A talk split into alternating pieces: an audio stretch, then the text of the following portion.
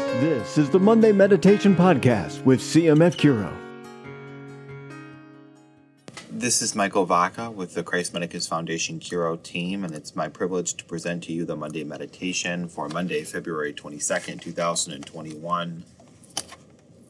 The Gospel today is from St. Matthew, chapter 25, verses 31 through 46.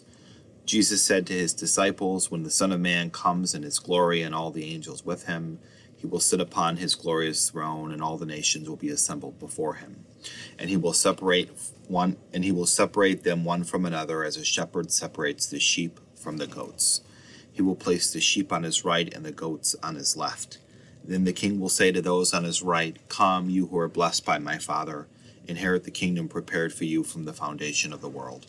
For I was hungry, and you gave me food.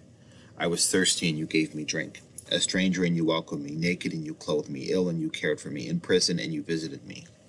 Then the righteous will answer him and say, Lord, when did we see you hungry and feed you, or thirsty and give you drink? When did we see you a stranger and welcome you, or naked and clothe you? When did we see you ill or in prison and visit you? And the king will say to them in reply, Amen, I say to you, whatever you did for one of these least brothers of mine, you did for me.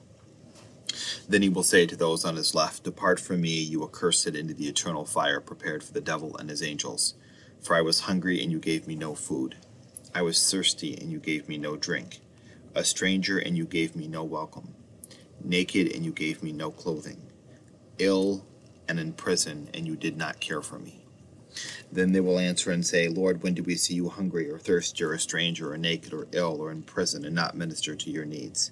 He will answer them, Amen, I say to you, what you did not do for one of these least ones, you did not do it for me and these will go off to eternal punishment, but the righteous to eternal life.